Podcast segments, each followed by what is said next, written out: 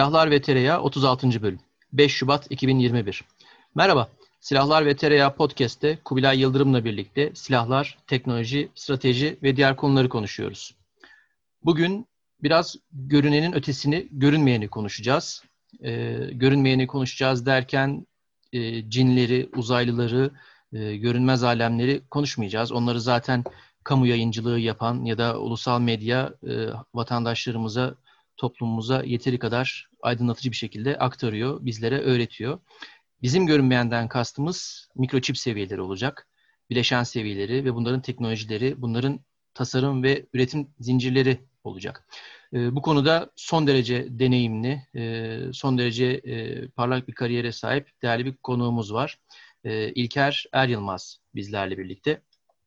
Kendisi yaklaşık 25 sene ASIC ve FPGA tasarım üzerine çalışmış. Şu anda da Türkiye'de telekom sektöründe e, hizmetlerine devam eden, çalışmalarına devam eden bir e, elektronik mühendisi. E, kendisine sözü vermeden önce aslında e, biraz daha e, konunun ana hatlarını belki e, belirleyici bir ufak girizgah yapacağım. E, bu girişi önceki podcast bölümlerimize nazaran çok daha kısa tutacağım. Çünkü elektronik e, donanım seviyeleri benim hiçbir zaman çok iyi olmadığım, e, çok fazla da edebiyat yapamadığım konular. E, çok fazla e, üzerinde e, ahkam kesemediğim konular. Üniversite dönemlerimden bu yana. E, ancak şu kadarını belki söylemek mümkün. E, en son e, Dağlık Karabağ Savaşı'nda Kanada'nın e, uyguladığı ambargo ile gördük ki o, ve o dönemde e, diğer bazı firmaların, ülkelerin e, takındıkları tavırlarda gördük ki e, bazı bileşenler, bunlar e, bazı çipler olabiliyor, bazı çip teknolojileri olabiliyor, bazı e, sensör teknolojileri olabiliyor. Çok fazla adını görmediğimiz, çok fazla e, basın bültenlerinde ya da internet sitelerinde, dergilerde, sektörel yayınlarda çok ön planda olmayan bazı e, ürünler, bazı teknolojiler aslında son derece kritik e, roller üstlenebiliyorlar. Bu kritiklik bir sensörün görüntü işleme kapasitesi ya da e, görüntü hassasiyeti şeklinde olabiliyor. Bir haberleşme sisteminin mesafesi, haberleşme mesafesi veyahut e, ses işleme kalitesi olabiliyor. E, bir başka sistemin, bir e, güdümlü silahın veyahut bir hava ya da kara aracının seyir sefer hassasiyetini belirleyici nitelikte olabiliyor. Bunun gibi e, çok e, yükte hafif, pahada ağır, kendisi küçük, etkisi büyük e, bileşenler e, gerek askeri harekatın gidişatına, gerek sivilde bir sektörün e, konumlanmasına, karlılığına ya da yeni pazarlara penetrasyonuna çok büyük belirleyici etkilerde bulunabiliyorlar. Bu boyutlarıyla orantısız şekilde ağır yüklerinden, ağır etkilerinden biraz e, bugün bahsedeceğiz ve e, bu konuda da e, bize çok etraflıca e, bilgi verebilecek konuğumuza ben hemen sözü paslıyorum. İlker Hocam hoş geldiniz. E, kısaca e, dinleyicilerimize kendinizi tanıttıktan sonra nedir ASIC, nedir FPGA, neden önemliler? Siz bize bir kapıyı açıp yolu gösterirseniz biz oradan Kubilay'la sonra devam edelim. Sonra tekrar sizin yorumlarınızla birlikte sürdürelim bölümü. Buyurun. Çok teşekkür ediyorum Arda Bey. Ee, öncelikle bu imkanı ve e, konuk olmayı sağladığınız için e, podcast'i e, her fırsatta dinliyoruz. E, yeni yeni şeyler öğreniyoruz sayenizde. E, ben biraz çok kısa bir giriş yapayım e, kendi hakkımda. E, ben 97 İTÜ Elektronik mezunuyum. E, branşım da VLSI tasarımı dediğimiz bu ASIC tasarım bölümü. Sonrasında hemen e, İngiltere'de e, master'ımı yaptım. Gene aynı şekilde VLSI ve sayısal tasarım özellikle üzerine. Sonrasında da e, çeşitli firmalar ve çeşitli ürün gamlarında e, yaklaşık 20 sene boyunca e, bu tasarım işlerine e, gerek üretim, gerek test, gerek ASIC, gerek FPGA e, kısmıyla devam ettim. Bir son 6 senedir e, çok ezik içinde değiliz. Değilim açıkçası. Ee, daha çok telekom sektörüne girdim. Ama e, gelişmeleri tabii ki takip ediyoruz. Sonuçta 25 sene bu işle uğraşmışız. Ee, oraya bir düşkünlüğümüz ve yatkınlığımız var. bu sektörü yakından takip etmeye devam ediyoruz.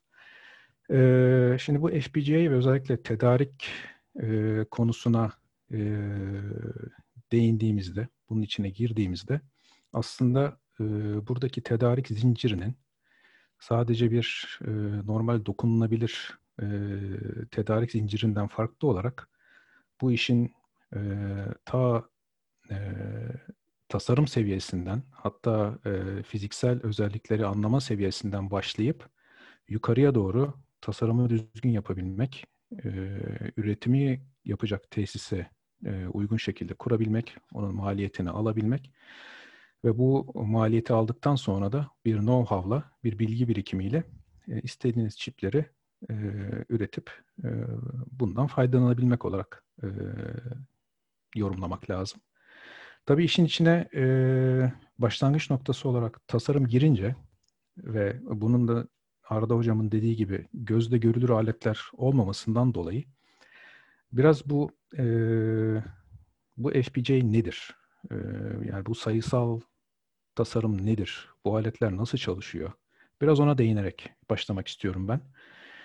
E, konu karmaşık olduğu için mümkün mertebe e, çok derine inmeden konseptler seviyesinde anlatacağım ama e, işin tabiatı gereği biraz e, daha mühendisliğe yakın bir konuşma olacak maalesef.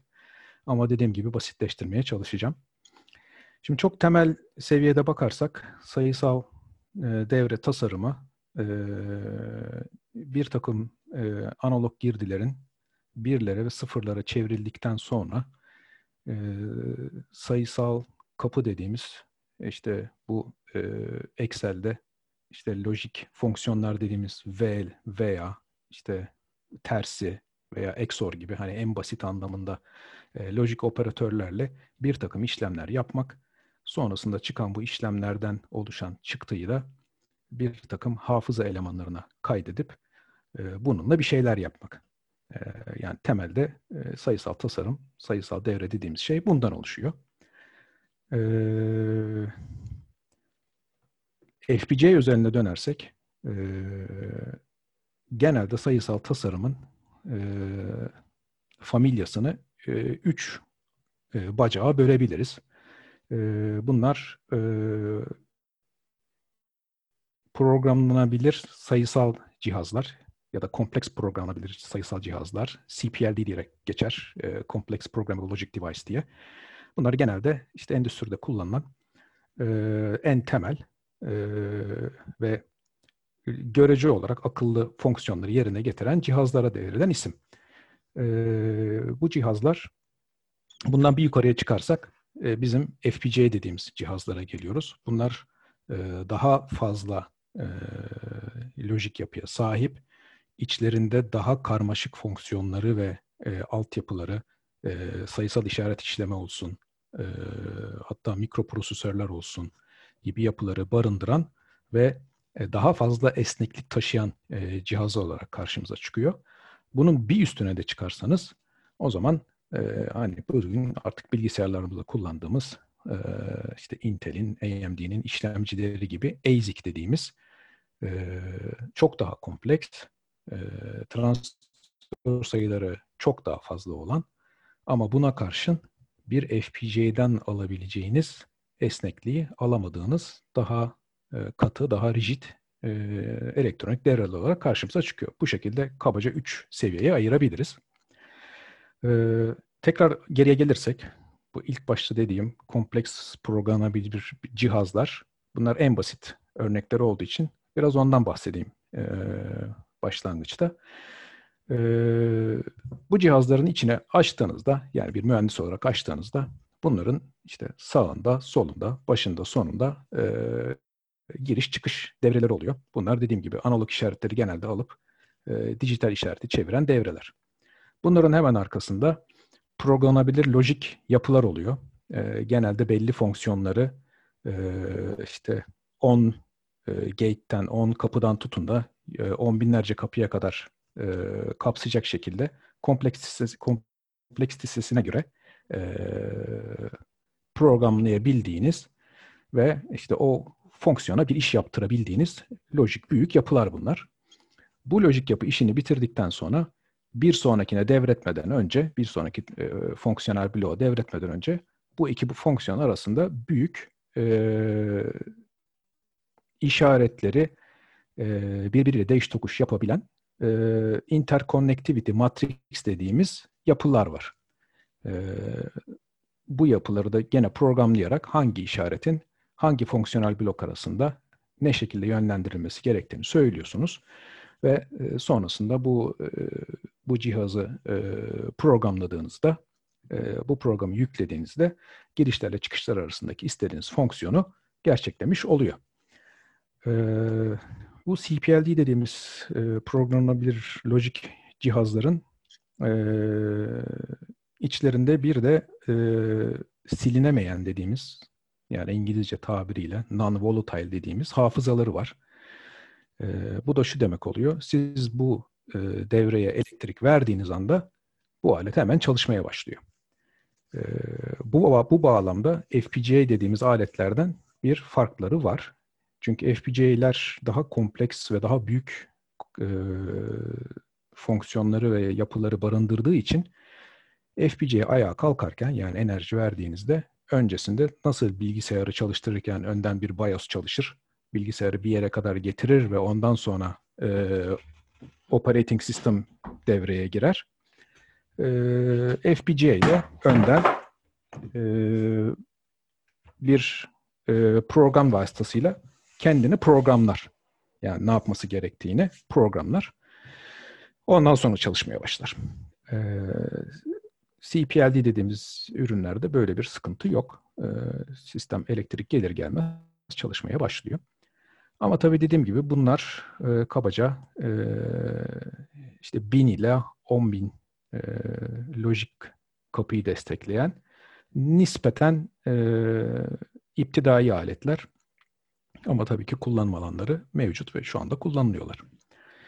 Ee, FPGA'ye bir yukarı çıkalım. FPGA'ye gelirsek, FPGA'ler e, yukarıdan baktığınızda eğer bir böyle fonksiyon diyagramına baktığınızda aslında bu e, Amerikan e, şehirlerindeki blok e, düzenini e, hatırlarsanız yani onu hayal ederseniz e, çeşitli e, lojik ve programlanabilir blokların arasından geçen sokakları bir gene interconnectivity matrisiyle birbirine bağlama üzerine e, çalışan bir yapıya sahip.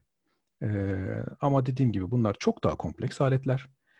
E, içlerinde e, işte en temel veriyi tutan flip-flop dediğimiz e, cihazlardan tutun da e, lookup table dediğimiz işte girişe göre hangi çıkışı seçeceğini belirleyen tablo yapıları, e, işte çarpıcılar, sayısal işaret işleyiciler, büyük RAM'ler yani bilgisayardaki gibi RAM yapıları, hızlı alıp vericiler, işaret işleyiciler, dışarıdaki bir takım hafıza kartlarını kontrol edebilecek controller'lar, çok daha yüksek saat hızlarına ulaşabilen ve saat üretişleri sahip devreler ve hani belki gene bilgisayar duyasından bileceğimiz ta böyle işte PCIe dediğimiz controller'lara kadar entegre yapıları bir FPGA'nin içine koyabiliyorsunuz. Ee, FPGA'lerde dediğim gibi temelde iki tane e, şey var, iki yapı var. Ee, bir tanesi lojik fonksiyonları gerçekleyen ve e, CLB dediğimiz e, içlerinde tabloların, e, çoklayıcıların ve e, bu datayı tutan flip-flopların olduğu e, büyük yapılar ve bunlardan onlarca, yüzlerce var. Bunları programladıktan sonra e, hangi lojik bloktan diğer hangi lojik bloğa hangi işaretin gittiğini e, hesaplayıp programlayıp e, cihaza son halini veriyorsunuz. Şimdi bunların içinde e, bunlar son yaklaşık 10-15 sene içerisinde FPGA'ler e, gerek teknoloji gerekse yetenek açısından son derece e, kapasiteli hale geldiler. Bunların içine e, sadece programlanabilir ve e, genel işleri yapabilecek fonksiyonların dışında böyle işte sıradan e, basit hesaplamaları, genel hesaplamaları yapabilsin diye bunların içine e, ARM Cortex A9 gibi son derece yetenekli e, entegreleri de e, koyar hale geldiler ki böylece e, temel işleri bu ARM işlemciler yapsın. Geri kalan özel fonksiyonlar e, FPGA'nin kendi üzerindeki e, özel entegreler, özel e, lojik bloklar tarafından gerçeklensin. E, FPGA'nin açılımına gelirsek peki bunun bize avantajı ne? Yani niye FPGA'yı kullanıyoruz? FPGA'nin en büyük avantajı e, adındaki F'nin yani Field Programmable Gate Array'indeki field'ın saha olması. Yani burada siz bu mikro işlemciyi, bu devreyi sahada yeniden programlayabiliyorsunuz. Bunun da tabii çok büyük bir avantajı oluyor. O da şöyle ki e, siz ürünü sahaya çıkardığınızda üzerinde bir algoritma koşuyor. Belki bundan 6 ay sonra o algoritmayı daha verimli bir hale getirdiğinizde e, entegreyi hiç değiştirmeden sadece programını, üzerinde koşan programı değiştirerek e, yepyeni bir entegreye sahip olabiliyorsunuz. E, tabii bunun artısı olduğu gibi eksisi de var. Bu kadar esneklik e, size e, özellikle e, elektronik devrenin hızı ve güç tüketimi açısından bir dezavantajı oluyor. E, bugün e, bir tamamen e, custom tasarlanmış bir ASIC'in hızı ve güç tüketimine bir FPGA e, ile e, yaklaşamıyorsunuz. Ama bu bir e, tasarım tercihi. E, çok e, şey yapılan, çok değişmesini öngördüğünüz e, bir yapıda, bir devrede, bir sistemde bu sizin için çok da fazla bir dezavantaj olmayabilir. E, sebebi de şu, e, çok optimize bir ASIC tasarımı yaptığınız zaman e, hem bunun maliyeti çok fazla oluyor hem de e, ASIC dediğimiz devreler bir defa programlanıp, bir defa tasarlanıp üretildikten sonra bir daha değiştirilemeyen e, yapılar maalesef. E, dolayısıyla bunu 6 ayda bir, bir senede bir e, değiştirmeniz çok mümkün değil. Yani yaparsınız ama e, korkunç maliyetlerin altına girmeniz lazım. Bunun yerine biraz daha yavaş olsun, biraz daha fazla güç tüketsin ama buna karşın ben bu aleti istediğim zaman yeniden programlayabileyim. E, bu güzel bir şey yani güzel bir esneklik e, nerelerde kullanıldığına bakarsak bu FPGA dediğimiz cihazların özellikle son zamanlarda bu e, telekom ve e, işte 4.5G, 5G yapılarında e, burada koşan e, algoritmaların sürekli kendini yenilemesi sebebiyle e, telekom altyapılarında çok kullanılmaya başladığını görüyoruz. E, ikinci bir kullanım alanı gene askeri tarafta benim çok askeri projelerim olmadı. Doğruyu söylemek gerekirse ama yaptığım araştırmalardan gördüğüm kadarıyla özellikle radar ünitelerinde özellikle FPGA'ler tercih ediliyormuş. Yine algoritmaların değiştirilebilmesi sebebiyle. bir başka çok enteresan diyebileceğim kullanma alanı bu FPGA'ler özellikle çok büyük boyutlu e, ASIC devrelerin simülasyonunda kullanılıyor. E, böyle on milyonlarca transistörden oluşan bir ASIC devreyi e, siz fabrikaya göndermeden önce çok ciddi şekilde simüle ediyorsunuz. E, bu şey tasarım konusu ve ASIC konusu geldiğinde biraz daha detayına ineriz ama e, gönderdiğiniz e, üretime gönderdiğiniz ASIC'te oluşabilecek bir hatayı düzeltme imkanınız çoğu zaman olmuyor. Dolayısıyla çok ciddi testlerden geçtikten sonra bu devreler, bu e, tasarımlar üreticiye gidiyor, fabrikaya gidiyor. E, çok büyük tasarımlı, çok büyük boyutlu tasarımları da doğrudan bilgisayar ortamında çoğu zaman test edemiyorsunuz. Çünkü bunların testleri, simülasyonları haftalar sürüyor. E, bunun önüne geçmek için e, devrenin bir kısmını e, FPGA'ye aktarıp direkt cihazın üzerinde e, sanki üretmiş gibi test edip bu simülasyon sürelerini azaltıp e, testlerinizi koşturuyorsunuz. FPGA'nin bu şekilde bir hani ASIC'e e, ASIC tasarıma e, destek olan bir e, görev ve fonksiyonu da var. Ee, şu noktadan sonra e, birazcık belki e, şeye geçecek, geçmek lazım. E, ASIC tasarım ne peki? Yani FPGA'yı gördük. İşte hem esneklik sağlıyor e, hem de e, yeterli bir e, boyutta, büyüklükte bir FPGA kullandığınızda oldukça da kuvvetli bir e, işlem yeteneği var.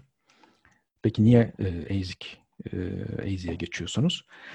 E, ASIC bugünkü e, şeyde e, konjonktürde e, ya çok yüksek performanslı uygulamalarda ya da e, işte çok düşük güç üretmesi gereken veya çok küçük olması gereken e, özel uygulamalarda ekseriyetle kullanılıyor. E, tabii AZ'in dediğim gibi e, tasarım süreci çok sancılı. E, özellikle düşük teknolojilere indiğinizde ki e, teknolojiyi takip eden kişiler haberlerde görmüşlerdir. Şu anda gerek Telekom'da olsun, gerek işte Amerika'nın uyguladığı şeylerde olsun, ambargolarda olsun böyle bir 5 nanometre teknolojisi gibi isimler geçiyor. E, işte bu gibi böyle teknolojilere indiğinizde o çipleri üretmek için ödediğiniz üretim bedelleri astronomik boyutlara ulaşıyor. Dolayısıyla sizin üreteceğiniz ve kullanacağınız devrenin e, sayısal olarak yani kaç tane satacağınıza bağlı olarak bu yatırımı karşılıyor olması lazım. Yani kabaca bakarsak bir üründen senede 30 bin tane yapacaksanız çok da böyle güç harcamasına ve fiyatına bakmadan e, bir FPGA'ye yönelmek daha mantıklı. Ama bir üründen senede milyonlarca satacaksanız o zaman ilk yatırımı e, okey deyip tasarım sürecine de okey deyip uzun vadede işte bir FPGA çipinin maliyeti 20 dolar, 30 dolar, 40 dolarsa siz daha kompleks bir AZ'yi 2 dolara, 3 dolara, 4 dolara alarak bu yatırımı telafi edebiliyorsunuz. Böylece bu işte yatırımı geri alma, return of investment'ı sağlamış oluyorsunuz. ASIC ile FPGA arasındaki bir diğer teknolojik açıdan fark, üretim prosesleri açısından çok farklı olmasalar da yine yapıları gereği ASIC'lerin genelde bu işte nanometre nesil dediğimiz alanda FPGA'lerden daha önde gidiyor olması. Yani bugün bugün 5 nanometre dediğimiz teknoloji şu anda Intel, Samsung ve TSMC Taiwan Semiconductor tarafından commercial olarak sunuluyor. Ama FPGA'lerde bu kabaca işte 10 nanometre, 14 nanometre, 16 nanometre gibi biraz daha arkadan geliyor. ama dediğim gibi bunlar o günkü kullanım şartlarına, koşullarına göre kabul edilebilir şeyler, artılar ve eksiler. Dolayısıyla FPGA'nin e, çok güzel bir şeyi var. Bir ortada bir denge noktası var. E, yine FPGA'nin aslında şöyle ilave bir artısı da oluyor. Siz bu ürünü e, time to market dediğimiz piyasayı hızlı bir şekilde çıkartmak istiyorsanız e, pek çok e, piyasada bulacağınız ürünün genelde ilk neslinde e, biliyorsunuz bir ürün piyasaya ilk çıktığında her zaman en pahalı şekilde çıkar sonra yavaş yavaş fiyatı düşer. E, bu ürünlerde genelde FPGA tercih ediliyor. E, çünkü sahada e, bir takım hatalar olsa bile bunu e, tekrar programlayarak düzeltebiliyorsunuz. E, bu arada da piyasaya çıkış süreniz hızlanmış oluyor. Siz bu işte hataları düzeltirken arka tarafta ikinci bir ekip bu işin ASIC versiyonuna çalışıp belki bir sene sonra, belki bir buçuk sene sonra aynı ürünün aynı şasi içinde, aynı board üzerinde, aynı şekilde ama bu sefer daha düşük maliyetle ASIC kullanarak e, satışına devam ediyorsunuz. Böylece karlılık oranınız da artıyor. Hani bu şekilde bir e, teknolojiyi hızlandırma anlamında da FPGA'in bir şeyi var. Artısı ve avantajı e, var. Şu noktada bir es verebilirim. Kubilay Bey ya da Arda Bey siz araya girmek istiyorsanız oradan devam edebiliriz. Sorular varsa belki e, onlara cevap vermeye çalışabilirim. İlker ben de biraz e, toparlayayım senin e, söylediklerinden epeyce bir e, not aldım. Hakikaten şey gibi e, kendimi e, üniversitede e, böyle digital design dersinde falan gibi e, hissettim. E, şey ben bence enteresan bir şey oldu. E, enteresan bir açıklama, e, güzel detaylı bir şey oldu. E, şimdi biraz e, biz niye durduk da böyle bir e, şey işte FPGA nedir ya da bu işin elektroniği nedir falan filan gibi konularda e, bir şey yapalım istedik. Ya çünkü aslında bu sistemler hani FPGA ve çeşitli hadi şey diyelim e, e, sokaktaki insan diliyle söyleyelim bu çipler falan e, aslında her, her şeyde var. Yani e, son özellikle e, Suriye operasyonlarında, PKK'ya karşı operasyonlarda, ondan sonra Karabağ'da vesairede falan e, işte e, insansız, silahlı insansız hava araçlarımız vesaire bunlar çokça konuşuldu. İşte hatta bugün e, Atmaca'nın e, atışı yapıldı işte bundan dolayı herkes şey e, herkes artık e, Türkiye'nin şeylerini biliyor, platformlarını biliyor, konuşuyor.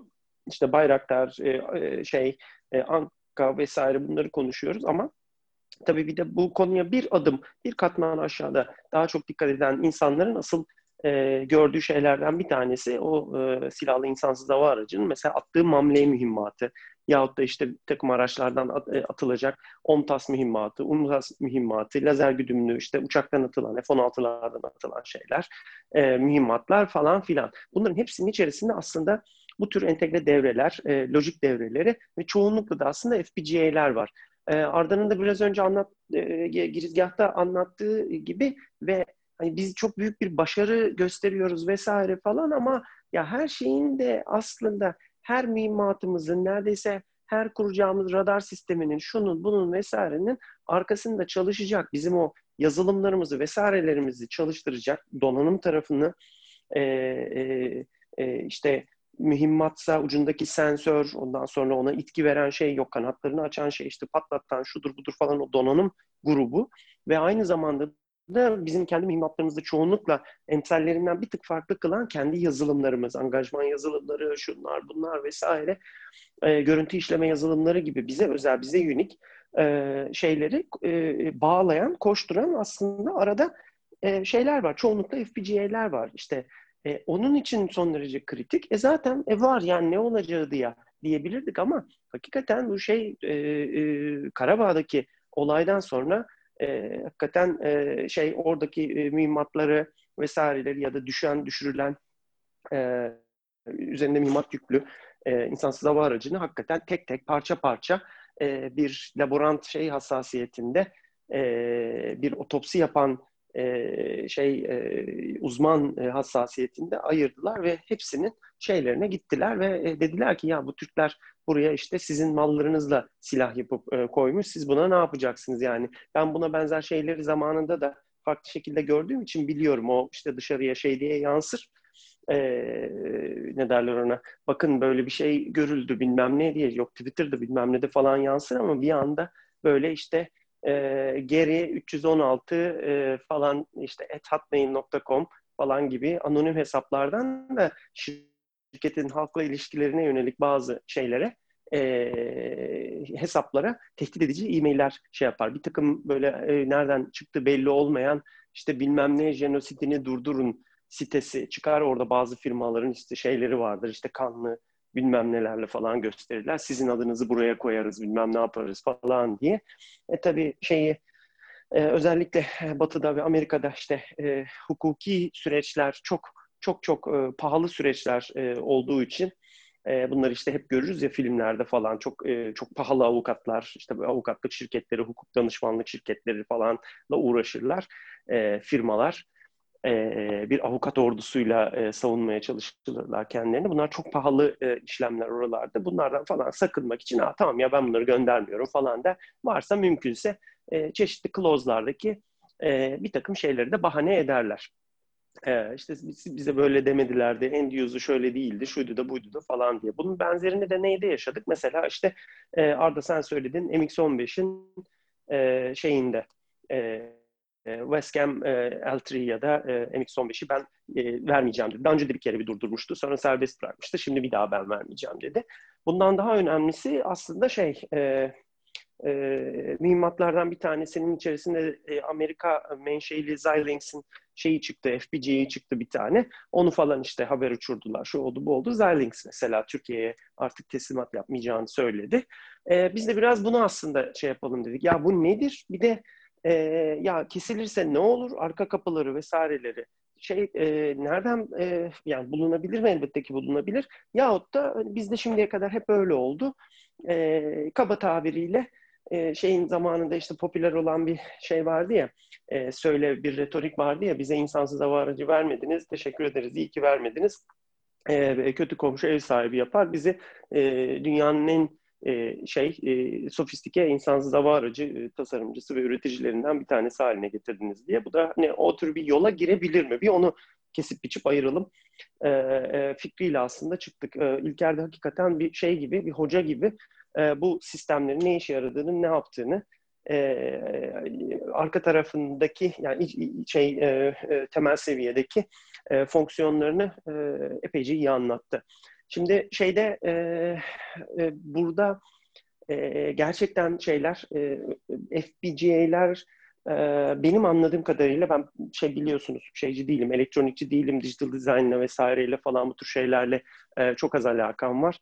Ee, ondan dolayı İlker herhangi bir şey e, saçmalarsam orada beni e, düzelt ama artık e, özellikle mühimmat gibi sistem ha, şey aviyoniklerde mühimmatların hemen hemen hepsinde çeşitli ya da radar sistemleri falan gibi şeylerde aslında koşan bir takım algoritmalar var. Yani bizim bir cisim kütle şey olarak gördüğümüz, bir meta olarak gördüğümüz, donanım olarak gördüğümüz şeylerin aslında yaptığı şey belirli bir yazılımı e, çeşitli eyleyiciler vasıtasıyla ve e, duyargalar vasıtasıyla e, e, çalıştırıp e, daha doğrusu hani duyargalar vasıtasıyla ya da bir e, bir aldığı bir sinyal vasıtasıyla ona iletilen bir sinyal vasıtasıyla e, e şey yaptığı e, ne derler ona e, aldığı bir takım işte e, inputları işleyip ondan sonra bunu çeşitli eyleyicilere ya da farklı e, şey diğer elemanlara e, sinyal olarak gönderen falan e, şeyler. E, bütün hepsinin amacı bu. Bir mühimmatın da yaptığı şey bu. E, bir uçağın üzerindeki radarın da yaptığı şey aslında bu. Dolayısıyla hepsinde bir e, aynı şeyi tekrarlayıp duruyorum ama bir algoritma koşuyor. İşte o çok önemli. Misal e, bizim işte e, OMTAS ve UMTAS projelerimizin aslı her ne kadar biz ilk başta e, özellikle UMTAS'ın lazer güdümlü versiyonunu görmüş olsak da e, şey e, aslında e, ucunda bir tane kamera olan e, şeyler, e, füzeler bunlar. Yahut da işte havadan atılan, şu anda geliştirdiğimiz ya da yerden havaya e, atılan Hisar projelerindeki e, mühimmatlar da hakeza aslında e, birer kamerayla uçan e, sistemler. İşte bugün, e, e, bugün, dün, bugün atışını gördüğümüz e, atmaca sisteminin de gözü aslında radarı ve onu onu e, e, ondan aldığı sinyalleri işleyerek ve oradan çeşitli kararlar vererek, çeşitli manevralar yapan, e, karşı e, kendisini yanıltmaya çalışan karşı tedbirleri atlatan ve ondan sonra e, şeyin e, bir dolu değişik işte e, hard kill, soft kill sistemleri atlatarak hedefine ulaşmaya çalışan e, bir sistem.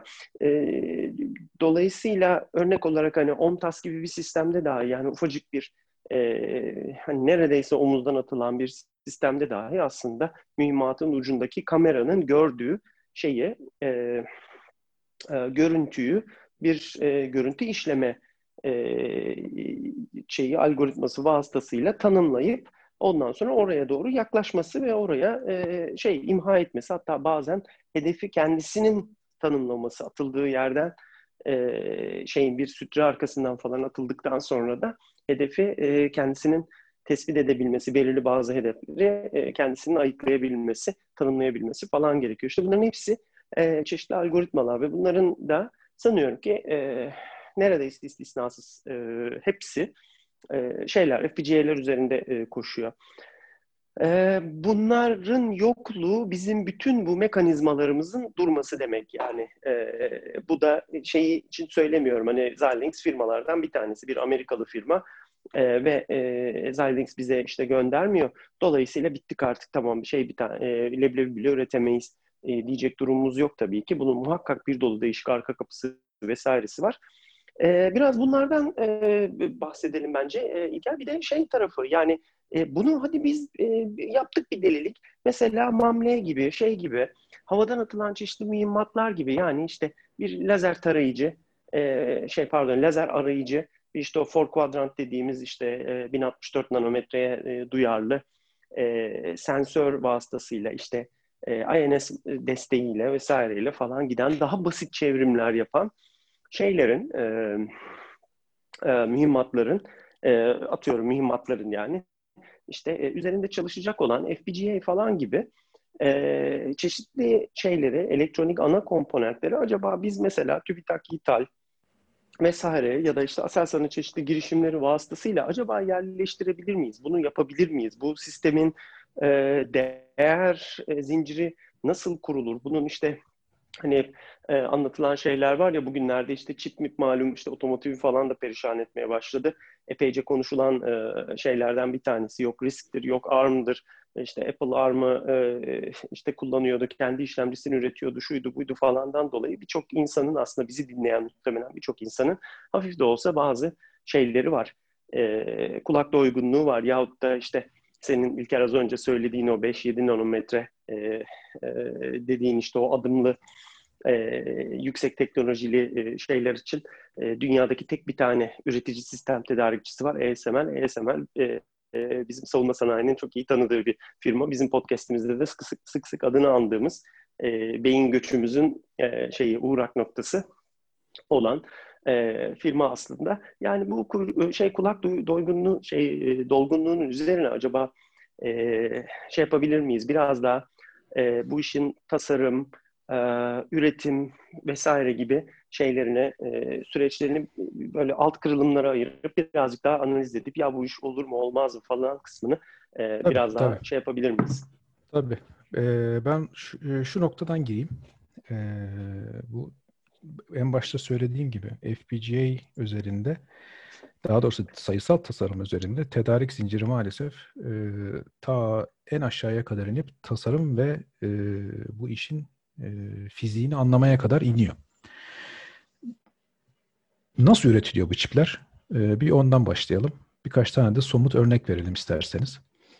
E, şimdi bunlar e, dünyada belli başlı yerlerde üretiliyor. Yapan firmalar da e, kabaca belli e, bunları.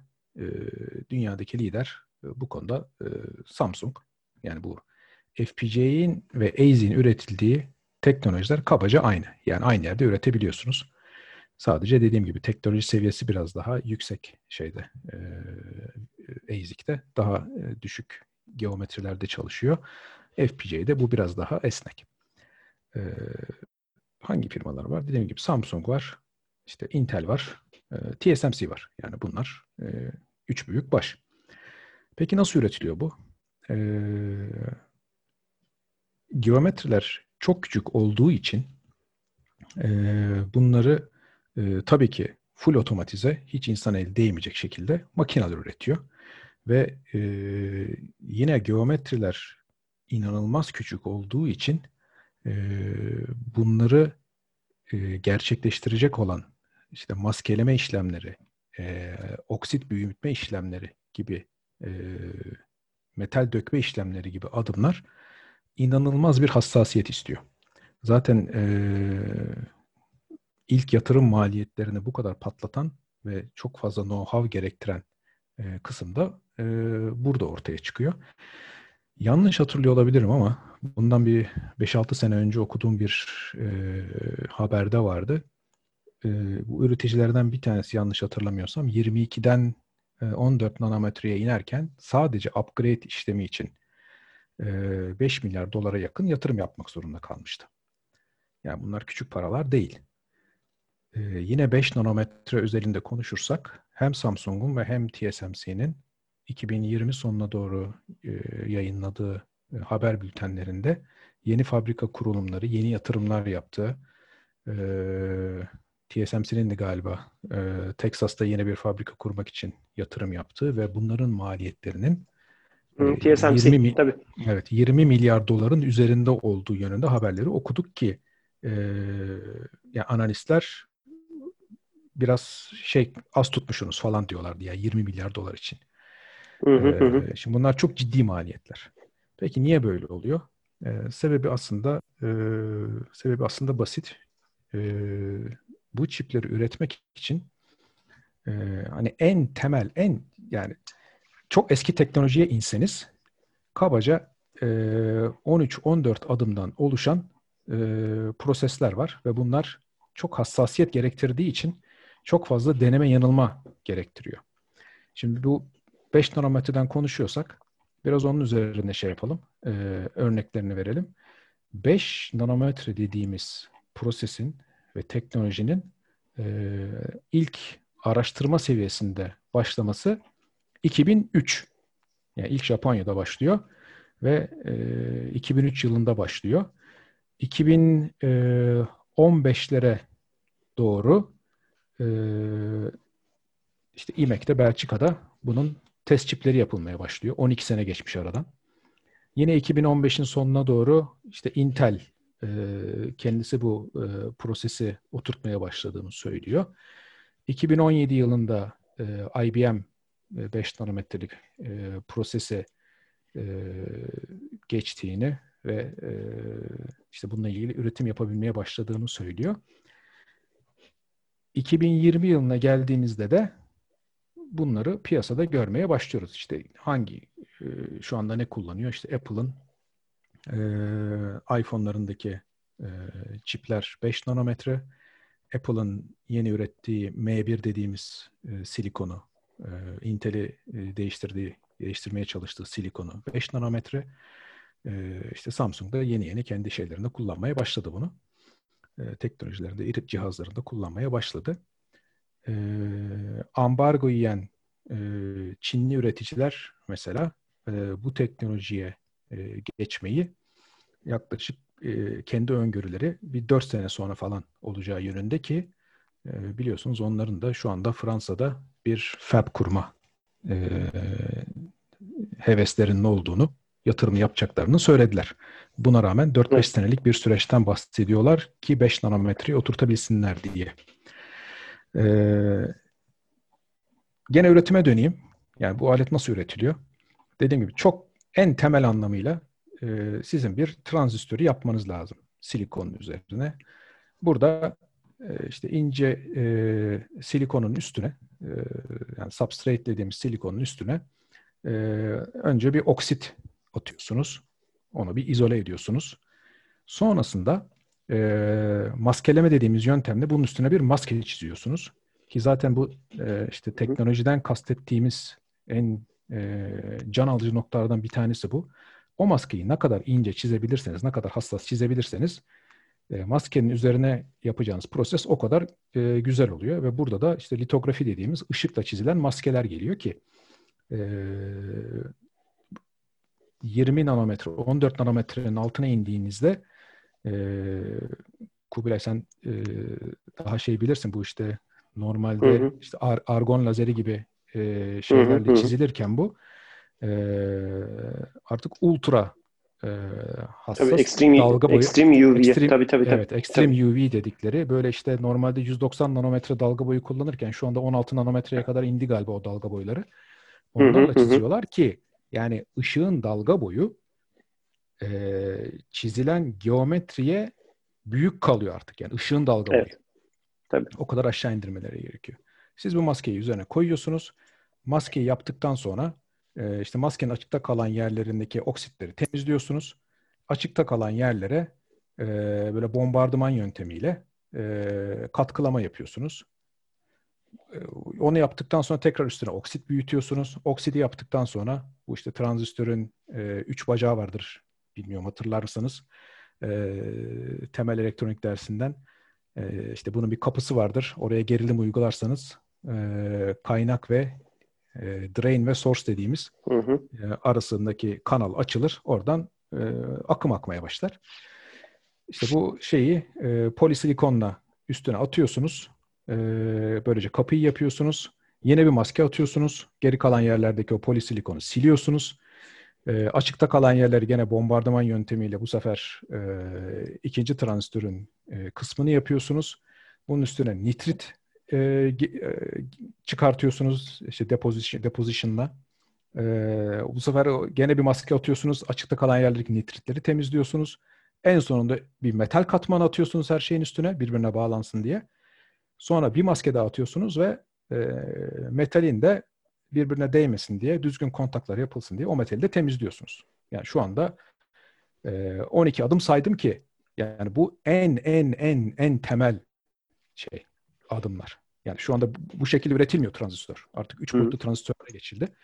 E, FinFET dedikleri. E, o yöntemle üretiliyor ki o yöntemin bununla alakası yok. Orada belki 30 adım, 35 adım var. E, dolayısıyla buradaki en büyük sıkıntı siz e, şeyleri alsanız bile işte bu cihazları alıp burada bir üretim tesisi kursanız bile en başta e, bu test çiplerini ve üretim teknolojisini oturtup sonra da e, buradan e, ölçümleri alıp o ölçümlerle beraber bunun tasarımını yapacak adamlara gidip e, buyur kardeşim senin CAD ortamında kullanacağın e, simülasyonunda ve tasarımında kullanacağın e, ölçüler ve devre karakteristikleri bunlardır diyebilmen ve onu da düzgün bir şekilde tabii ölçmen gerekiyor. Ben yine pratikten bir örnek vereyim. E, firma adı vermeden. E, çalıştığım firmalardan bir tanesi üreticisini e, e, aynı çipin e, bir versiyonunda değiştirme kararı aldı. Diyelim 5. versiyonda 6'ya geçerken şu anki o anki üreticisiyle anlaşamadı ve aynı çipi aynı şekilde alıp başka bir e, FEB'e götürmek istedi e, tasarımı hiç değiştirmeden sadece adamların yeni library'siyle beraber e, devreyi tasarlayıp, sentezleyip, maskesini çıkarıp e, üretime gönderdiklerinde e, devreyi çalıştıramadılar. Ve inanın 3 sene harcadılar bu işi yapabilmek için. E, fabrikadaki e, mühendislerle, üreticilerle beraber sayısız toplantı yaptılar. 3 sene sonunda artık baş edemeyeceklerini anlayıp eski üretici, eski FEB'e döndüler. Ee, dolayısıyla Bunu sen yani, mikro mik, mikro seviyede söylüyorsun. Ben makro seviyede bir daha döndürüp sana sorayım. Mesela işte Xilinx'in bilmem ne bilmem ne şeyi için e, e, sertifiye edilmiş bir mühimmat, bir yazılım, bir e, işte okuma devresi şudur budur falan filan tedarikçi değiştirdiğimiz mesela Çinli bir üreticiden hadi diyelim daha orta kapasite bir şey yani 100 150 nanometreyle yapılmış falan daha kaba saba bir şeyle onu alıp getirip taktığımızda aslında bütün bu senin o library'lerin e, e, çakışması belki sorununda söylediğin gibi e, bu şeyin e, Xilinx için sertifiye edilmiş bütün algoritmanın falan yeni FPGA için belki yeniden e, test edilmesi, belki mühimmatın yeniden sertifiye edilmesi gerekecek. E, Mutlaka, herhalde tabii, değil mi? Tabii. Hı. Çünkü siz onu değiştirdiğiniz anda, yani prosesi değiştirdiğiniz anda, teknolojiyi değiştirdiğiniz anda bütün library'nin karakteristikleri değişiyor. Hatta e, bir teknolojide aslında e, sunulan tek bir ürün gamı yok. Yani e, o teknolojinin high performans versiyonu var. O teknolojinin az tüketen versiyonu var. İşte o teknolojinin hı hı. E, az ısınan versiyonu var. E, o teknolojinin e, işte hacmi daha küçük olan kısmı var. E, high voltage kısmı var. Dolayısıyla e, sırf onları bile değiştirseniz yine bütün simülasyonlarınızı e, sıfırdan yapıp bütün certification'ı baştan yapmanız lazım. Yani çünkü bütün karakteristik değişiyor aşağı tarafta. E, hocam aslında tam da bu konuyla ilgili olabilecek e, somut bir örnek e, sanırım var. E, ben bugün gördüm ama bugünün haberimi çok emin değilim. E, Intel çok ciddi bazı sıkıntılar yaşıyor benim en azından gördüğüm haber e, Axios sitesindeydi. E, bu şimdi malum hani yine adını almadan geçemeyeceğiz. Çin, e, Çin'den tabii pek çok tedarik zincirini e, Amerika kopartmaya çalışıyor. E, yerlileştirmeye çalışıyor. Yerli ve milli Amerikan üretimi yapmaya çalışıyor. Çip teknolojisinde ya da genel olarak elektronik sanayinde. E, ancak Intel'in e, bu yeni teknoloji ya da yeni nesil e, çip üretiminde e, ciddi sıkıntılar ya da bunların geliştirilmesinde e, bazı sıkıntılar yaşadığı ve e, bu alanda bazı e, tedarik zincirinde outsourcing yani dışarıdan e, mal ve hizmet alımına daha fazla odaklanabileceği ve e, Çin'in bu e, piyasadaki diyelim ya da bu e, tedarik zincirindeki mevcudiyetini birden böyle kesip atmanın e, pratikte çok mümkün olmadığına dair e, bazı haber ve değerlendirmeler var ve bu Amerika'nın aslında genel olarak yani özelde belki Intel'in ama genelde Amerika'nın e, çip sektöründeki e, pazar payının giderek de düştüğü bir sürece denk geliyor.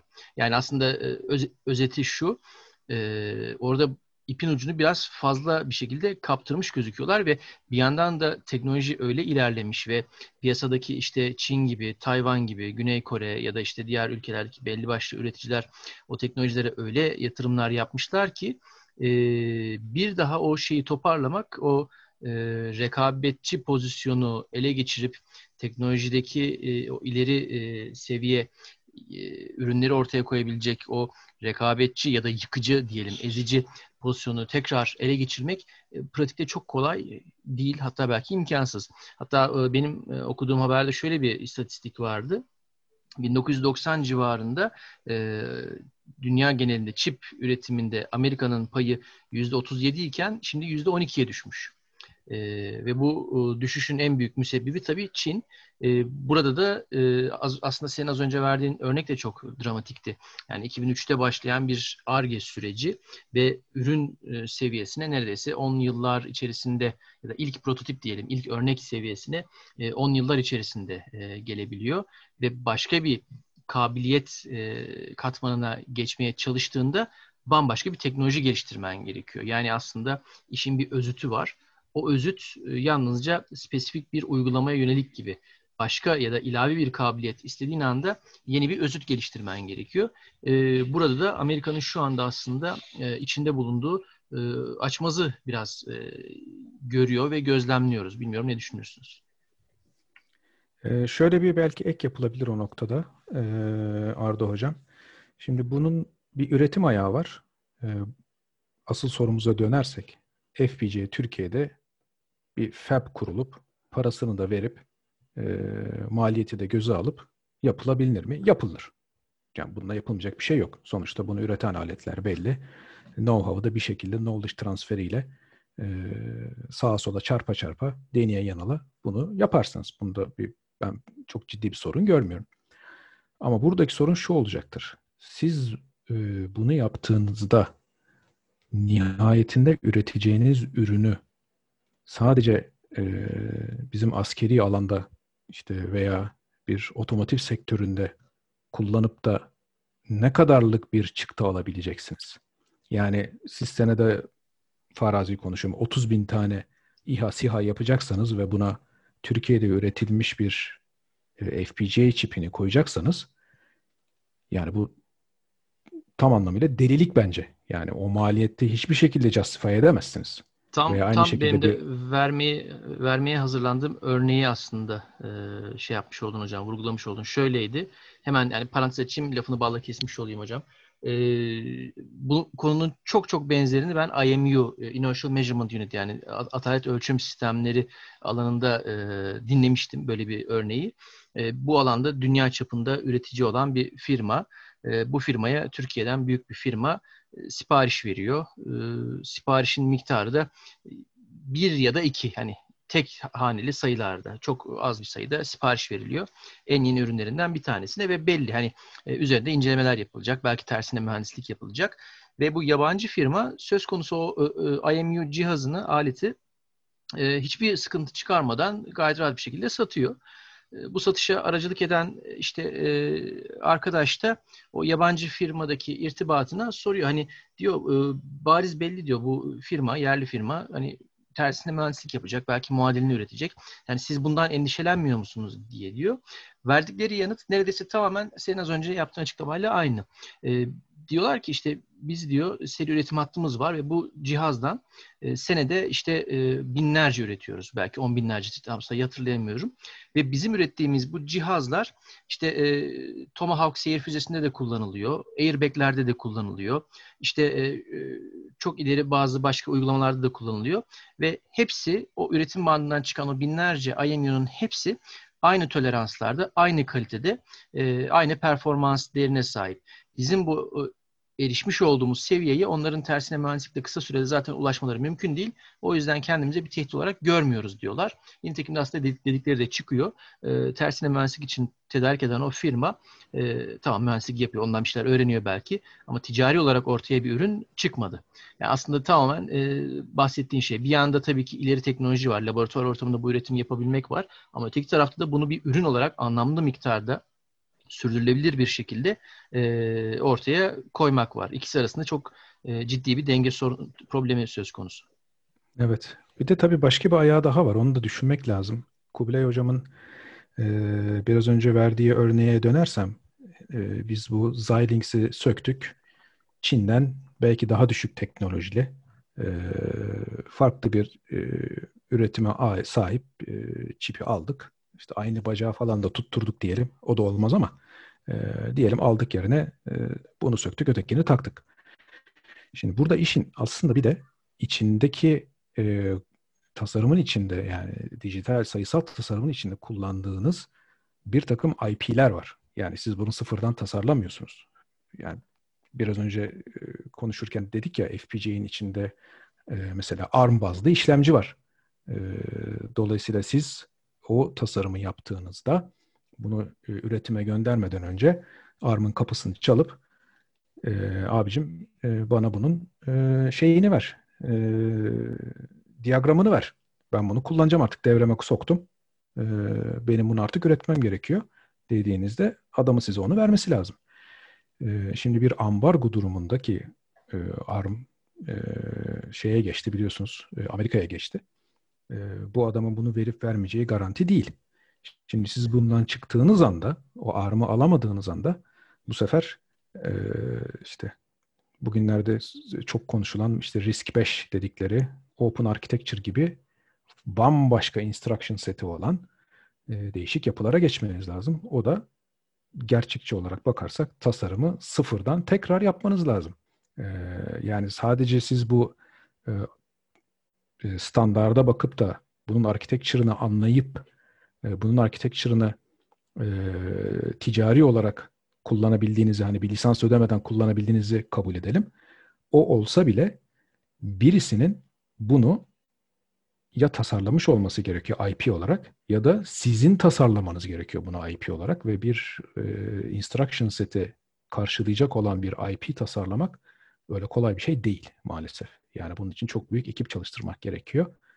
Ee, bunun testi var. Ee, sertifikasyonu var. Bu iş buna uygundur diye almanız gereken. Ee, sonra da bunu üretmeniz gerekiyor tabii. Yani işin sadece üretimden ziyade e, farklı IP'leri kullanıyorsanız eğer o IP'leri kaybetme durumunda ne yapacağınızın stratejisini de belirlemeniz gerekiyor. İlker biraz önce e, e, senin anlattığın şey aslında e, böyle göz korkutucu, e, enteresan bir şey sunuyor. Yani gerçekten de aslında bu böyle e, şey gibi matruşka gibi şeyin içerisinde işte kuklanın içerisinde ayrı bir kukla falan gibi bir, bir düzenek. Yani şey için söylemiyorum. Ya siz işte armı bir kere şey yapacaksınız da ona göre e, ayağınızı denk alacaksınız falan. İşte adam sana onu vermezse öldün gittin falan gibi bir tablo çizmek e, istediğimden söylemiyorum bunu ama yarın öbür gün e, üzerine bina ettiğimiz işte belirli başlangıç varsayımlarının da e, e, çok kolay e, ortadan kalkabileceği, bir anda bütün altyapımızın e, çökebileceği çok çok paydaşlı bir bir sistemden bahsediyorsun aslında. Yani bunun içerisinde yok ARM mimarisi var, yok işte risk var. Ondan sonra e, e, orada işte kurgulayacağın bir bir e, şey var, e, ne derler ona, e, bir VLSI tasarım kültürü var. Ondan sonra oradan çıkan işte e, o e, bu sırada kullanacağın işte e, e, tasarım e, kütüphanesi var. Ondan sonra e, bunu da üzerine bina ettiğin belirli bir üretim kapasitesi olmalı. Yani işte evet ben benim bir fabım yok mesela. Öyle bir şey dedik ki biz sistem tasarımını yaptık. E, dedik ki biz fabless bir e, altyapıya geçeceğiz ve ya Çin'de falan e, zebil hani biz tabii ki 5 5 7 ondan sonra işte e, 14 nanometreyle falan değil ama 25 nanometreyle falan çalışacağız. Hani o da en sofistike sistemimizde falan dedik 25 nanometre e, şey döken birilerini buluruz muhakkak. Çin'de falan bir sürü vardır şu anda da diye düşünüyoruz. E, ama bir anda abi o altyapı da mesela ortadan kaybolabilir. Adam diyebilir ki ya siz bu arada 7 sene sürdü sizin sisteminizi tasarlamanız. E, şey yapamadınız işte ben bu arada bu üretim altyapımı e, kaldırdım attım yahut da işte şey e, bunu upgrade ettim. Yahut da şu anda tam olarak otomotiv endüstrisinin yaşadığı o chip shortage şeyin e, e, elektronik devre konusundaki e, şey e, e, tedarik altyapısı sıkıntılarından dolayı e, bayağı birkaç milyon araba üretilemeyecek muhtemelen 2020'de, 2021'de. E, tıpkı onun gibi abi siz burada çıktınız geldiniz ama hani e, benim önümdeki e, işte 3 senelik üretim programım tamamen dolu. Ben size işte 2000 bilmem kaçta hani sen e, bilmem ne mühimmatını belki öyle yapacaksın. Yahut da hani backup olarak böyle bir sistem geliştirdin. Arada işte yok Xilinx'idir, şusudur, busudur bir e, off the shelf bir şeyle e, FPGA ile şey yaptın ama adam bir anda sana sevk etmemeye başladı. E, hemen onu devreye geçirebilmek, işte düğmesine basabilmek falan filan mümkün olmayabilir. E, burada işte öyle enteresan, garip bir e, şey var. E, çok çok paydaşlılık var. İşte hakikaten bir katman var. Bunun için hani Türkiye eğer önümüzdeki e, hani 7-8 yıllık, e, 8-10 yıllık planının içerisine ya ben sofistike bazı FPGA'leri vesaireleri falan da kendim üretebiliyor olmalıyım ki belirli şekillerde bağımsız olabileyim dediği takdirde o yılların trendlerini falan da görebiliyor olması lazım anladığım kadarıyla ki bugünden doğru bir tanımlama yapabilsin.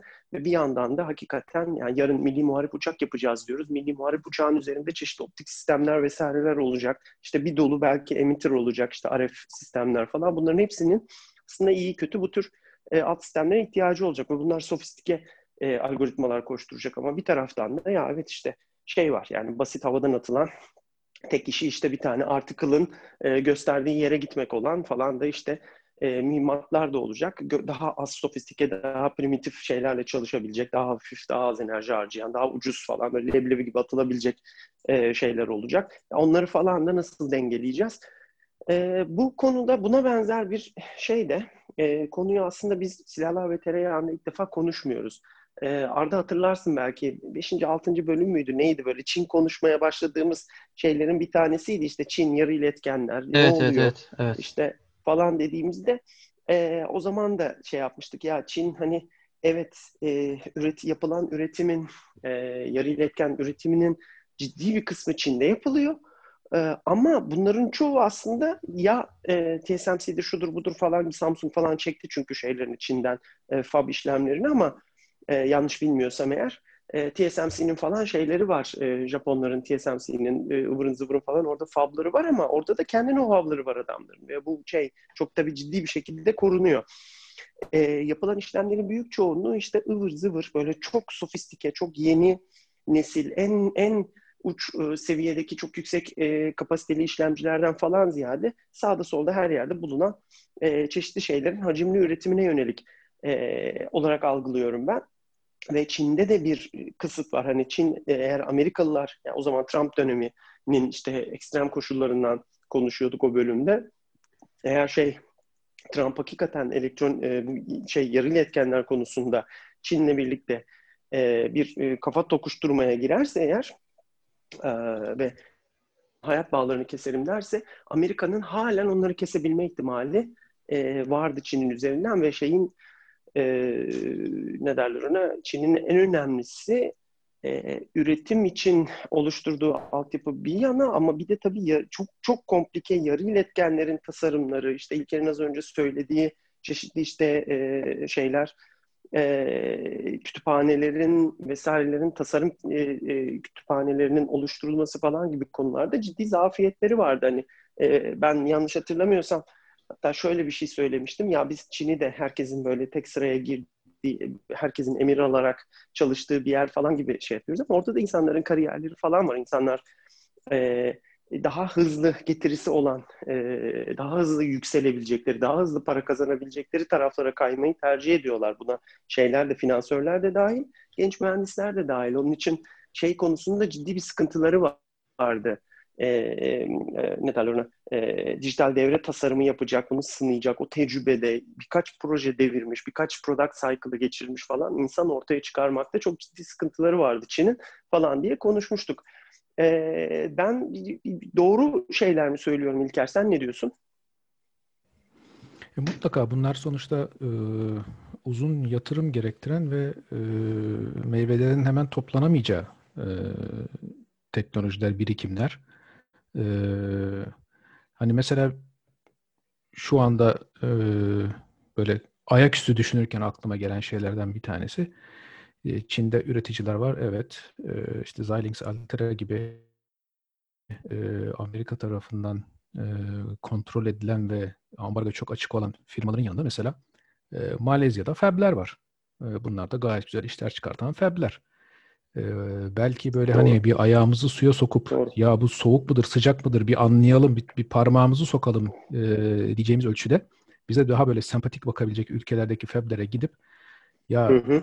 FPA üretiyor musunuz? Yani üretiyorsanız biz sizin bir proseslerinizi bir denemek istiyoruz. Belki işte e, biraz önce dediğim gibi bu risk 5 türü mimarileri arka tarafta geliştirmeye başlayıp en azından e, üretim aşamasında bir e, seneye, ondan sonraki seneye ciddi bir ambargo yeme durumunda elimizde bir yedek kartımızın, bir as kartımızın olması e, şu andan hazırlık gerektiren süreçler bunlar. E, doğru, doğru. Yani bunu yapmaya başladıktan sonra belki e, içeriye dönüp paralelde e, biz mimarimize ileriye yönelik yatırım olarak yapıyoruz. Siz proses anlamında e, çok fazla maliyete takılmadan onu da söylemek lazım. Yani hı hı. ticari başarı e, düşünmeden siz şu anda bize ne verebilirsiniz? İşte ithal, siz bize ne verebilirsiniz? Hı hı. Aselsan gibi gidip iki koldan e, belki önümüzdeki 4-5 senelik süreç içerisinde bir e, ekosistem yaratıp, bir tedarik zinciri yaratıp e, çünkü Türkiye'de bu işi yapabilecek, e, yani tasarımı yapabilecek anlamda mühendisler mevcut. Biz ben çalışma arkadaşlarım biz 20-25 senedir bu işi yapmışız. E, proses mühendisleri de e, mutlaka var Türkiye'de. E, o açıdan bir insan kaynakları anlamında hı hı. sıkıntı da olacağını düşünmüyorum ama bunlar dediğim gibi e, kısa vadede meyvesi alınacak e, yatırımlar değil. Yani şey gibi bu zeytin ağacı gibi. Hani derler ya zeytini ekersin torunun toplar. E, o kadar olmasa da yani önümüzdeki bir 4-5 seneyi e, kenarda yatırım olarak görüp sonrasında meyveyi toplayacak şekilde e, harekete geçmek lazım diye düşünüyorum. Ee, aslında buradan da en başa dönüyoruz belki. Konuştuğumuz konuların büyük kısmı işte nanometrelerden bahsettik. Nanometre boyutundaki çiplerden ya da işte e, çok küçük boyutlu e, devrelerden bunların e, üretim proseslerinden bahsettik. Burada konuştuğumuz konular e, çok belki soyut, abstrakt konular. E, ancak etki ettikleri şeyler işte Xilinx'in çipi ya da e, Westcam'in kamerasının kullandığı o görüntü işleme sensörü. Bunların elde edilmesi ya da elde edilememesi, üretilmesi ya da satın alınması, nasıl üretileceğine karar verilmesi doğrudan platform seviyesinde ve kabiliyet seviyesinde etkilere sahip oluyor.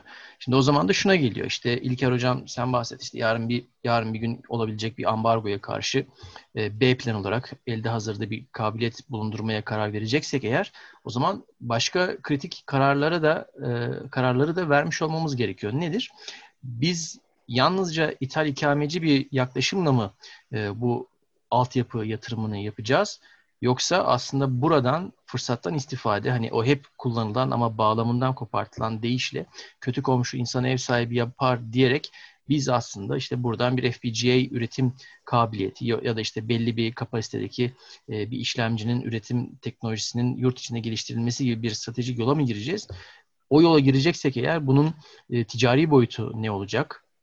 E, dünya çapında rekabet edilebilirliği, ihracat potansiyeli, yurt içi yurt dışı pazarlara bunun açılabilmesi, e, yabancı rakiplerle reka, rekabet edebilmesi gibi e, konuları da e, çalışacak mıyız, çalıştık mı? Bunun gibi bir sürü zor soru devreye girecek. O zaman da şu, ithal ikameci e, bu özellikle ileri teknolojilerde ithal ikameci politikalar e, ilk başta belki kısa vadede belli bazı yaralara merhem olabiliyorlar. Yani en azından günü kurtarabiliyorsunuz. Yurt dışından gelmeyen bazı sistemlerin belli bir dereceye kadar belki ya da belki tamamen muadillerini üretip yerine koyabiliyorsunuz. Ancak bunun sürdürülebilir olabilmesi için e, yalnızca yurt içi pazar her zaman yetmeyebiliyor ya da yalnızca o spesifik kullanım alanı yetmeyebiliyor. E, o zaman da e, bambaşka şeyler devreye giriyor. Bunlar da işte yine dediğin çok kritik bir şey var orada. E, sonuçları, geri dönüşleri kısa vadede olmayacak şeyler. Uzun vadeli, e, ayakları yere sağlam basan, sabırlı, dirayetli, e, basiretli teknoloji politikası, sanayi politikası gerektiriyor. E, bu politikalar eğer var ise ve kararlılıkla e, ısrar ve inatla uygulanılıyor ise oradan bir yere ulaşılabilir. Hani e, o yolda menzile ulaşılmasa bile kat edilen adımlar çok şey öğretebilir. Belli bir altyapı e, kazandırabilir. Bir ekosistem oluşturabilir. Bir önceki bölümde de e, konuştuğumuz üzere. O zaman da tabii e, bu meselenin ne kadar dertli, ne kadar e, zaman ve e, para yutan bir mesele olduğunu da hiçbir zaman hatırda tutmamamız gerekiyor. E, dilerseniz yavaş yavaş bu eksenden e, son şeylerimizi alalım, toparlayalım hocam İlker. Sonradan sonra da Kubilay sana da e, son sözü vereyim. Ondan sonra da e, bu bölümü e, bir güzel virgülle kapatalım. E, son olarak sen neler söylemek istersin İlker hocam? E, son olarak söyleyeceğim, e, dediğim gibi bu işin e, teknik olarak e, teknoloji olarak yapılamaması için bir sebep ben görmüyorum.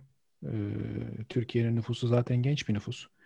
E, çok fazla e, sayıda e, üniversite mezunu da veriyoruz. Gerekli yerlere e, bu mezunları kanalize ederek kısa vadede bile e, gerekli insan kaynakları yatırımıyla bu teknolojinin altından kalkabileceğimizi düşünüyorum ben. Ee, ama tabii hocam senin dediğin gibi e, istikrarlı bir politika lazım burada. Ee, yapılan işin ulaşılmak istenen hedefin ne olacağının açık olarak konulup oradan da saptırılmaması ve çeşitli politikalara kurban edilmemesi gerekiyor. Ee, bu şekilde olursa e, adım adımla gidildiği sürece e, ben e, burada gelecek olacağını düşünüyorum. Ama tabii ki e, şunu hiç düşün, hiç unutmamak lazım. E, bunun yani Türkiye üzerinde bu işin yapılması e, çok da böyle ticari anlamda mantıklı bir yani şu anki ekonomik koşullarda ve politik koşullarda çok da mantıklı olmayacaktır. Dolayısıyla e, şimdilik en azından maliyeti bir kenara alıp bir parantez içine alıp e, ona göre önümüze bakmak bence en doğrusu. Ya evet haklısın. Yani bu bu şey sürekli e, böyle mantıklı bir şekilde iki elimizle e, başımızı iki elimizin arasına alıp e, bunu düşünmemiz gerekiyor. Ama gerekirse 10 sene sonrasını düşünmemiz gerekiyor. Gerekirse 15 sene sonrasını, gerekirse bir sene iki sene sonrasını da sürekli dengelemek, düşünmek zorundayız demek ki. Ve e, bu buradan yine şunu anladık. E, ben şey gibi hissediyorum bu konuları her eşelemeye başladığımda ya da işte bir konukla e, dinlemeye başladığımda hani Matrix'in birinci filminde şey var ya Morpheus işte Neo'ya şeyi uzatır işte elinde iki tane hap uzatır. Mavi kırmızı işte oradaki retorik sonunda ya mavi hapı da alırsan eğer e, ya da kırmızı mıydı hangisiydi hani onunla da e, ben sana bu tavşan deliğinin ne kadar derin olduğunu gösterir, gösteririm o zaman e, falan diyor. Yani bunun dibi bunun sonu yok e, manasında enteresan bir şeydi o, örnekti o. bu da onun gibi yani işte biz tamam hadi yapıyoruz yerli milli hey hop falan dediğimiz zaman sistemleri daha da sofistike sistemleri, platformları, platform alt kırılımlarını falan ortaya çıkarmaya başladığımızda elimize attığımız ya bu da nedir ki? Zaten işte 100, 150 dolara alıyoruz dediğimiz ama alamadığımız zaman da perişan olduğumuz bir sistemin bile aslında o, o, o kadar ucuz kaç yüz dolarlık maliyetlere gelebilmesinin sebebinin dev bir ölçek ekonomisi çıktısı olduğunu idrak ediyoruz. Yani aslında bunun arkasında dev sistemler, dev yatırımlar, çok e, uzun 10 e, yıllar boyunca geliştirilmiş teknolojiler ve bir de tabii çok büyük bir bilgi dağarcığı, işte şirket know-how'ları, IP'leri, bilmem neleri falan filan var. E, böyle çok enteresan bir noktaya yuvarlanabilmek çok çok çok olası. Dolayısıyla ve, ve çok da kolay yani gerçekten küçük yani nüfusu şeyi dünyadaki etkisi belki e, çok şey olmayan e, bir takım işte etki gruplarının çok rahat e, belirli şeyleri manipüle edebildiğini görüyoruz. Demek ki e, daha fazla sıkıntı yaşamamak için e, Türkiye'nin sistem, e, üst sistem e, proje çalışmalarında bunların alt kırılımlarının e, çeşitli alternatiflerini e, her zaman göz önünde bulundurması ve e, bu alternatiflerin alternatif tedarikçiler yahut da alternatif endüstriyel modellerle e, göz önünde bulundurması gerektiğini bir kez bir kez daha anlıyoruz. E, diyeyim ve yani Allah hepimize kolaylık versin diyeyim. E, söyleyeceklerimi de sonuçlandırayım. Çok teşekkür ederim. Aslında e, gerçekten de kritik bir yerde e, es vermiş olduk ya da virgül koymuş olduk. Çünkü neden kritik? Şuna geliyor.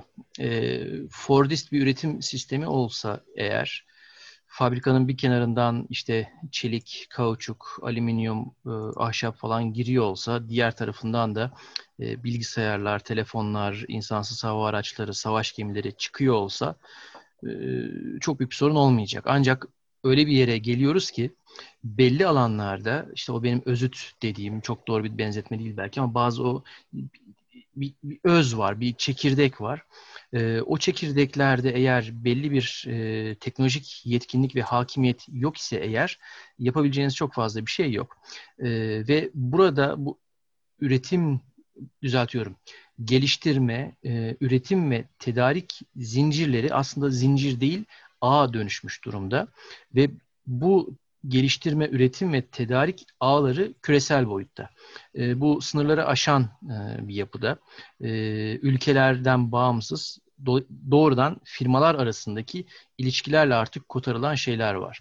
E, burada işte e, o üretimin ya da geliştirme faaliyetinin ülke içerisinde ne kadarının yapıldığını ölçmeye çalışmak oldukça beyhude bir çaba. E, öte yandan da aslında bir diğer e, kritik e, benim buradan artık edindiğim ders ya da altını çizeceğim husus e, üretim teknolojisi kadar proses bilgisinin ne kadar kritik olduğu. Esas burada önemli olanın e, bir çip olabilir bu ya da bir malzeme olabilir, kritik ya da öze dair bir şey olabilir. Onun üretilmesine dair e, proses bilgisinin ne kadar önemli olduğu, esas e, para edenin, esas stratejik bilgi olanın o olduğu o bilgi çerçevesinde bir mikroçip üretiliyor. O, o mikroçipin çevresinde bir e, elektromanyetik sistem, bir radar belki geliştiriliyor. O radar çer- e, merkezinde, o radar üzerine bir uçak e, geliştiriliyor ve o uçakla bir hava kuvveti kuruluyor. Aynı o işte meşhur e, bir nal, bir atı, bir at, bir atlıyı hikayesinde olduğu gibi.